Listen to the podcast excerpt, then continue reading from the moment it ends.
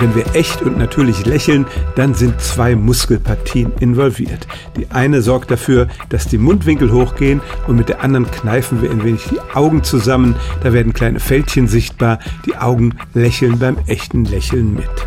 Wenn Menschen nun fotografiert werden und sollen auf Kommando lächeln, dann ziehen viele nur die Mundwinkel hoch und das sieht dann wirklich sehr künstlich aus. Muss man denn wirklich amüsiert sein, um natürlich lächeln zu können? Das ist in Experimenten untersucht worden und dabei wurde festgestellt, viele Menschen können tatsächlich das echte Lächeln simulieren, ohne das entsprechende Gefühl zu empfinden.